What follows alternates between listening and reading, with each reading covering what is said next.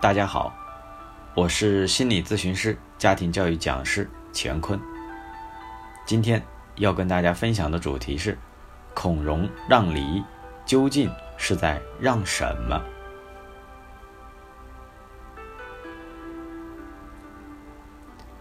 东汉末年，在孔子的第十九世孙、时任泰山都尉的孔庙家中，上演了这样一幕情景。孔庙的三个儿子孔包、孔谦、孔融围坐在一起吃梨。年仅四岁的小儿子孔融总是选择较小的梨吃，而把大的留给哥哥们吃。大人们感到好奇，便问孔融：“你为什么要把大的好的留给哥哥呢？”孔融回答说。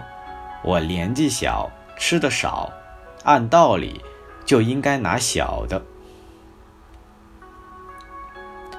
孔融让梨是传承中华民族优良传统美德的经典历史故事。然而，故事传到了现代，随着东西文化的深入交互，各种教育理念的不断碰撞融合。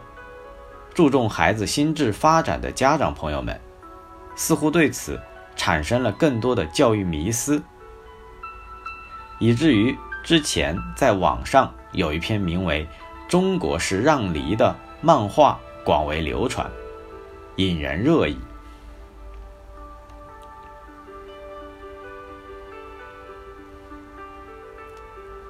我们不禁要问：时至今日。孔融让梨的教育方式是否真的还合理妥当？难道温良恭俭让的传统教育真的就无法与尊重孩子自由天性的西方现代教育和平共处吗？站在孔融的第一视角，孔融让梨究竟又是在让着什么呢？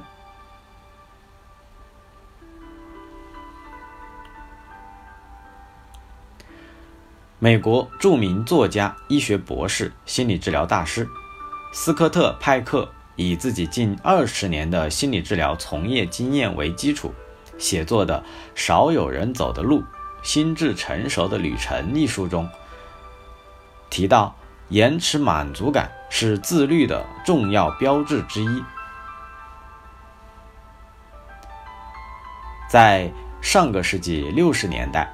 美国斯坦福大学心理学教授沃尔特·米歇尔也完成了一个著名的有关延迟满足能力的实验。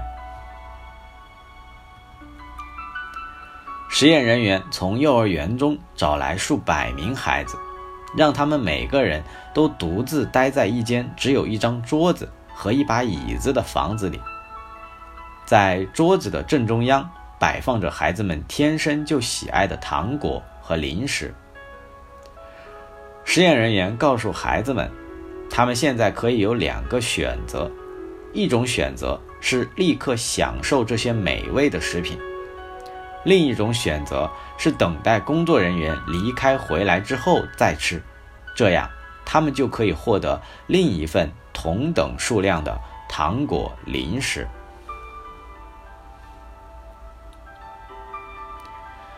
实验结果，绝大多数孩子都无法坚持超过三分钟的时间，更有一部分孩子马上就选择了把美味的食物给吃掉。只有大约不到三分之一的孩子成功的推迟了自己面对糖果零食的欲望，在十五分钟后得到了来自实验人员的奖励。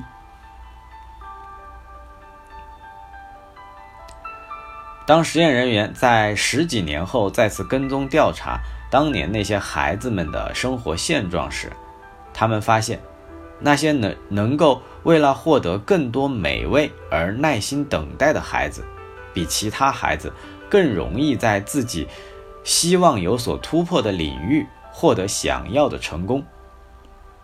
他们在学业成绩方面也有着更好的表现。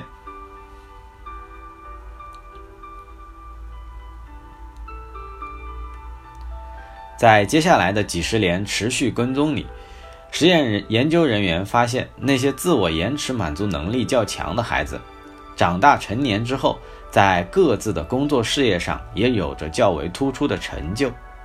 这足以说明，培养较强的延迟满足能力是促进个体心智发展的重要部分。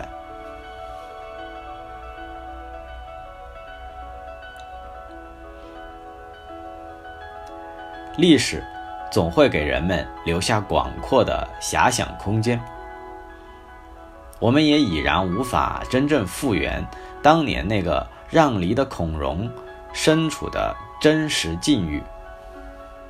但按照历史的记载与常规的逻辑，至少我们应该相信，四岁的孔融如果真的主动的将大梨、好梨让给了哥哥。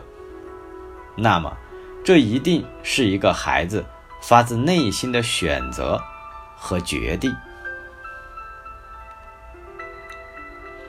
或许，他是为了与哥哥搞好关系；或许，他是为了博得大人们更多的青睐；或许，他是为了刻意迎合一个诗书礼仪的时代要求；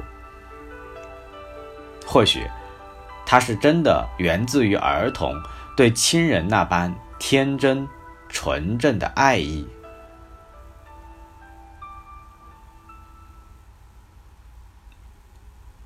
无论孔融做出这个选择背后的真实动因是什么，对他而言，让出去的都是眼前的利益与当下的欲望，因为在这个幼小的孩子内心深处，已然有着。比眼前的利益与当下的欲望更为重要，且更具价值的东西。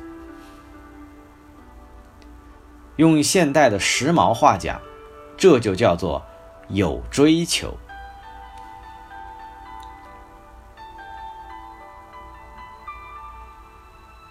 作为一个有追求的人，哪怕已是衣食无忧，又岂会随随便便安于眼下的苟且？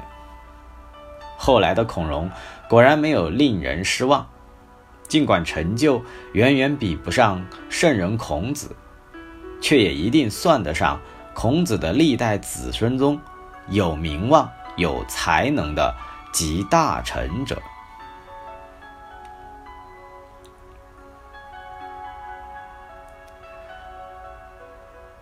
内在的灵魂难以探测，外在的形式。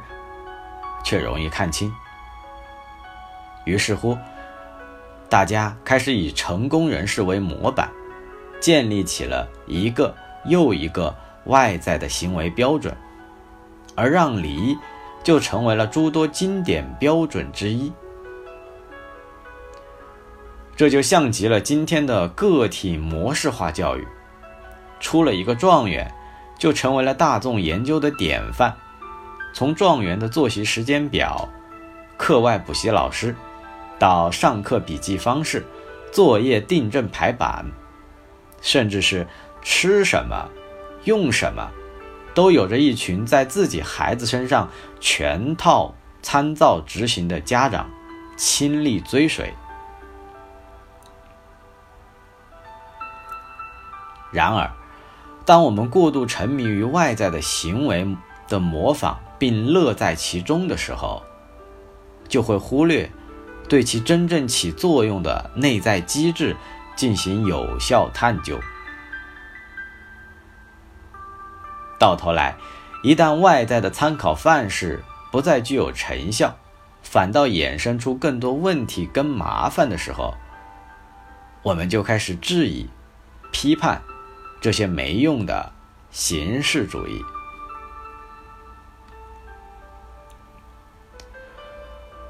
所以，与其说我们处在一个不再需要孔融让梨式教育的时代，倒不如说我们正处在一个不再是可以依靠盲目效仿就能获得良好教育结果的时代。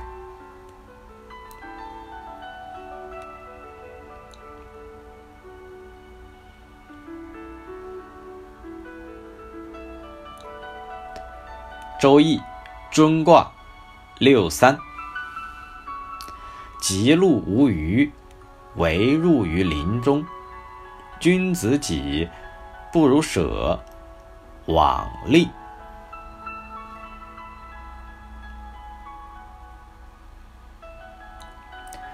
当一个人具备了良好的习惯品格，同时拥有了多年踏实积累的一技之长，在很多人眼中就已经拥有了创造价值、获取成就的本钱了。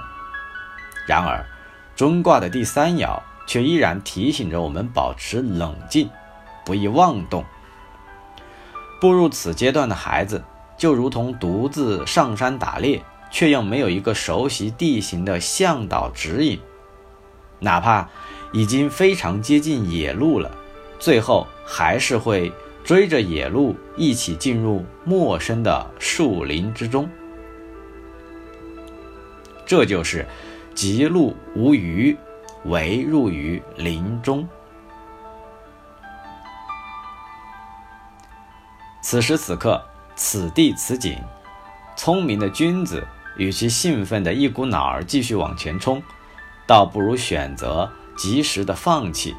一旦被眼前的利益所吸引前往，到头来势必会行路困难，甚至身陷险境。这就是君子己不如舍，往吝。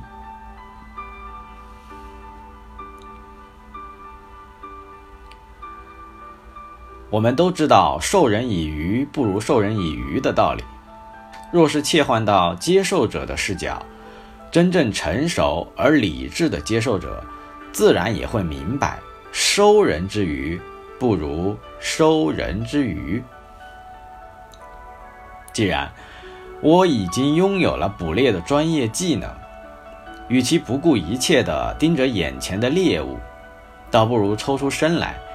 借追捕猎物的机会，勘探地形，熟悉环境，为日后打到更多的猎物做好各个方面的充足准备，让自己最终变成自己的狩猎向导。在诱惑面前经得住考验，在欲望之下守得住初衷，唯有如此。才能够看得更远，走得更长。今天，我们有很多有才华、有技术的高材生，不用专业技能造福社会，却用专业手段坑害同胞。说大了，这叫目无法纪、道德败坏；说小了，就是在眼前的利益与当下的欲望面前迷失了方向。这些人在心智成熟的道路上走出了绝好的前两步，却永远的停在了步入第三个阶段的岔道口。这世上永远不缺少昙花一现而后销声匿迹、泯然众人的佼佼者。所有的大器晚成，都不过是一场蓄谋已久的。局中局，所以有人讲，真正牛逼的人其实很早就开始一直很牛逼了，只是人家先前的牛逼内敛而低调。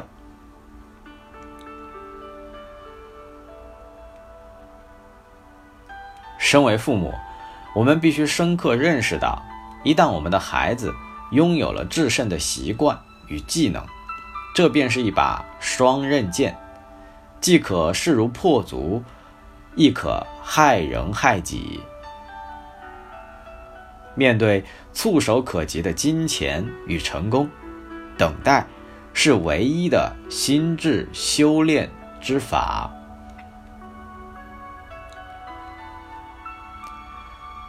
在等待之中，我们才能够看到除了金钱与成功的。更多美好，在等待之中，我们才能够领悟到这世间还有更珍贵的东西值得我们拥有。在等待之中，我们才能够拨得开欲望，经得住诱惑，让自己那颗清澈透明的心，成为我们生命中最具影响力的人生向导。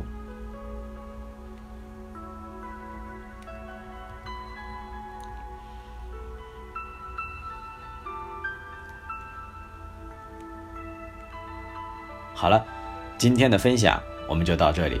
下一次我们会和大家讲到，让原本就是金子的孩子熠熠生辉。感谢你的收听，下期再会。